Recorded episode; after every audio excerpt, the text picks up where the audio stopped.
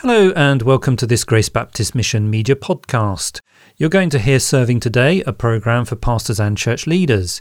If you're involved in discipling others, or perhaps you teach the Bible one to one or in a small group, Serving Today will be relevant for a wide range of believers.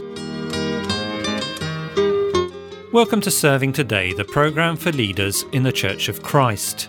This is Andrew Cook. It's great to be together again.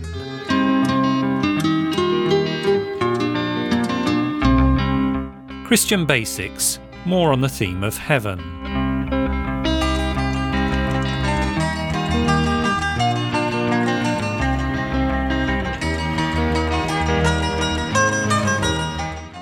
We come here on Serving Today to our second look at the subject of heaven in our Christian Basics series. We've already seen that the future of the Christian believer is secure. Heaven and Christ await us. But something that has again been misunderstood by believers is the issue of judgment. If the Christian has been saved, why is he or she to be judged when Christ returns? Derek French asked our guest, Dr. John Hall, if he could help us with this. Well, Derek, judgment means separation into the group to which you belong. The picture of the sheep and the goats, whether you're a Christian or not. But secondly, there's also the evaluation of the life you have lived. Believers have, through becoming Christians, already passed from death to life. On the judgment day, that'll be made clear and confirmed. They'll be the sheep. But also on the judgment day, the way the believer has lived will be judged. There'll be an evaluation. The Bible speaks of reward or loss as a result. Speaking to Christians, Paul writes in 2 Corinthians 5:10, "For we must all appear before the judgment seat of Christ, that each one may receive what is due to him for the things done while in the body, whether good or bad." Paul solemnly reminds Timothy of the judgment as a spur for the believer to do his work well for the Lord. Derek will read to us now from 2 Timothy 4 and verse 1 in the presence of God and of Christ Jesus, who will judge the living and the dead, and in view of his appearing and his kingdom, I give you this charge. And also in Revelation 20:12 the books are opened and all are judged according to what they had done. Those in Christ are in the book of life and are saved, but still the way they live is important and is evaluated. You remember too in Matthew 25:46, which ends like this, then they will go to eternal punishment. That's speaking of the goats, the ones that are not Christians, but the righteous to eternal life. In summary then, those who are saved and secure in Christ now will be shown to be so on the day of judgment. But anyone who is truly a Christian will produce fruit. You read about that in the parable of the sower or in Jesus' illustration of the vine and the branches in John 15. Every Christian who truly is a Christian will have a changed life and will walk in all those good works and deeds that God has planned for him. You can read about that in Ephesians 2 and verse 10.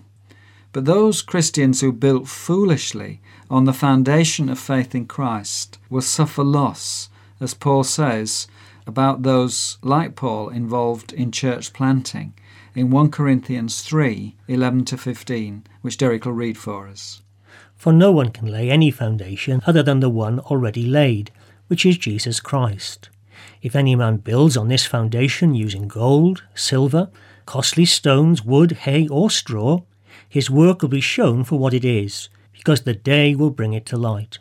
It will be revealed with fire the fire will test the quality of each man's work. If what he has built survives, he will receive his reward. If it is burned up, he will suffer loss. He himself will be saved, but only as one escaping through the flames. So there is reward for good work. In verse 8, Paul says each will be rewarded for his own labour.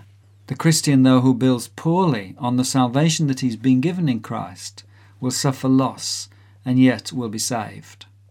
John, are these last verses applicable to all men, or do they only describe what will happen to Christian believers? They only apply to Christian believers. We must all remember that we are not saved by our works, but by Christ's work.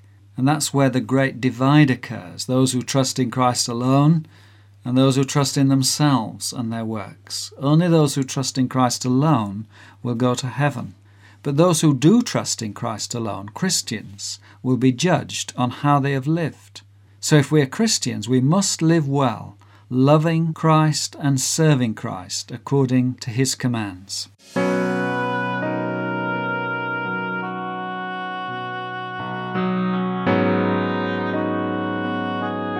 John, what will believers do and where will believers live after the Lord's return and that glorious day of resurrection? Well, this is really wonderful, Derek. God has promised us a new heaven and a new earth.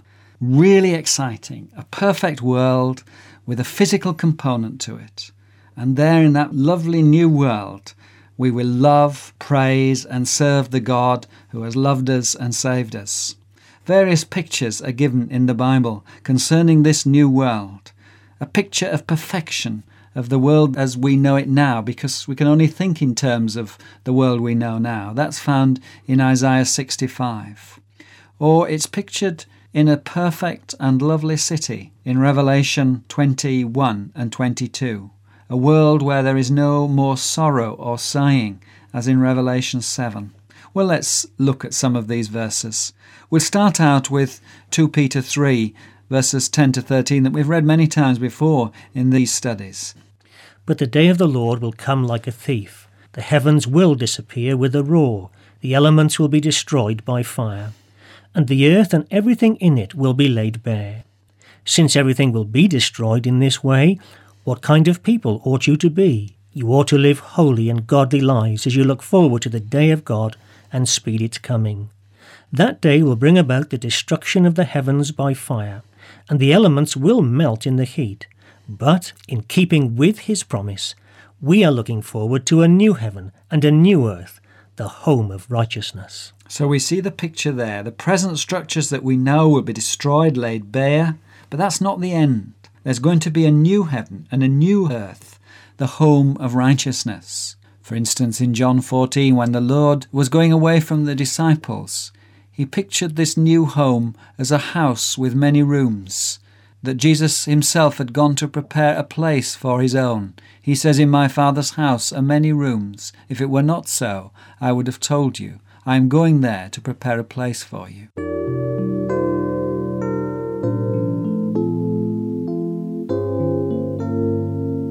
But now let's turn to some of the pictures in Revelation 21 and 22. Read both chapters, listener, but we've only time just to skim over them.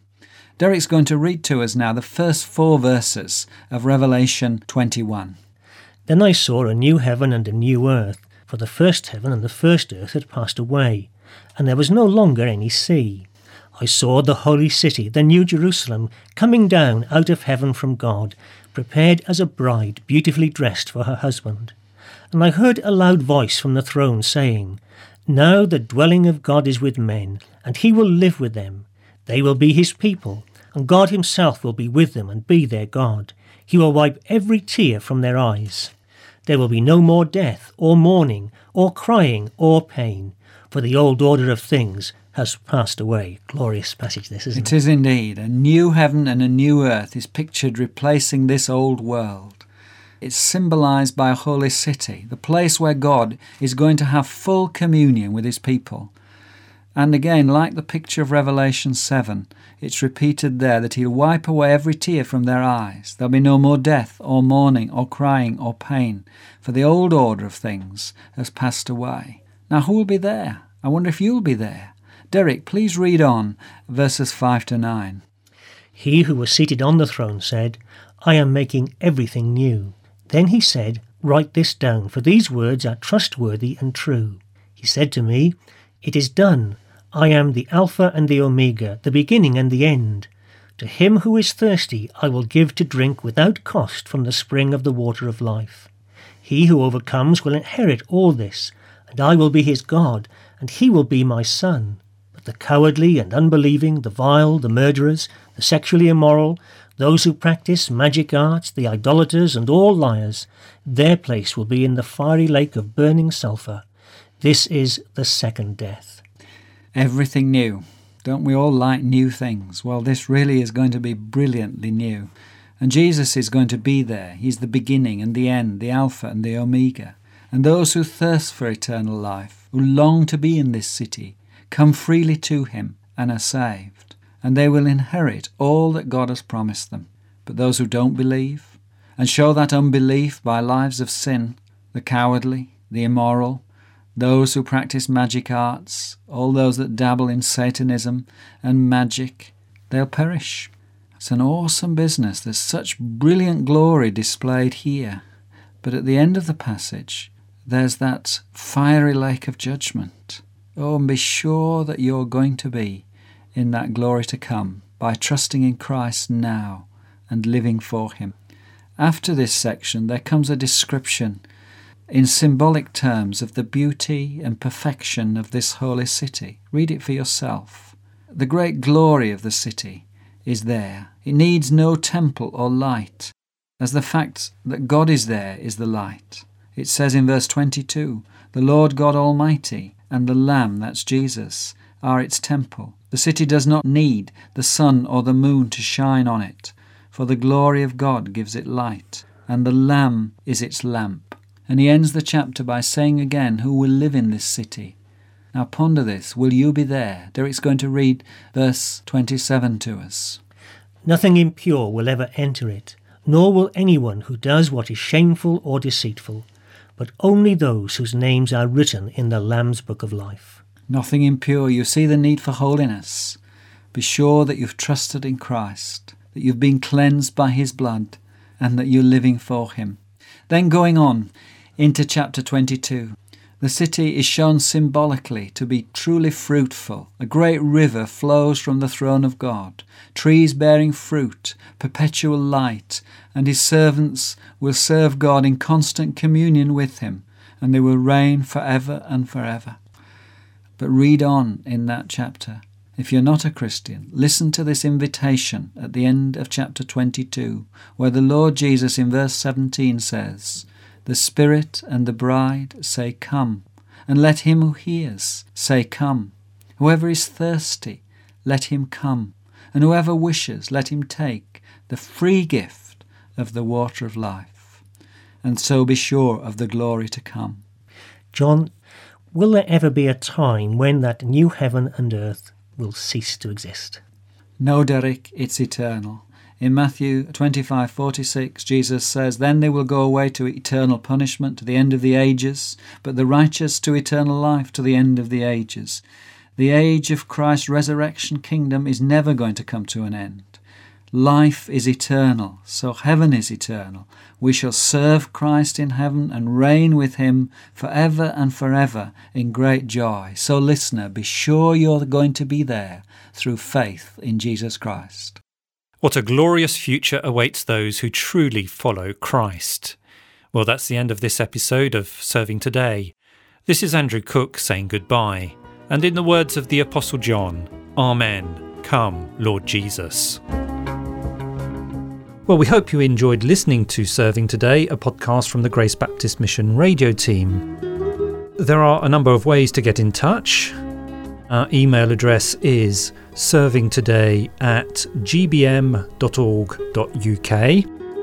Find us on Twitter at servingtodaygBM, or you can search our web catalogue at www.gbm.org.uk forward slash radio. Thanks for listening and goodbye.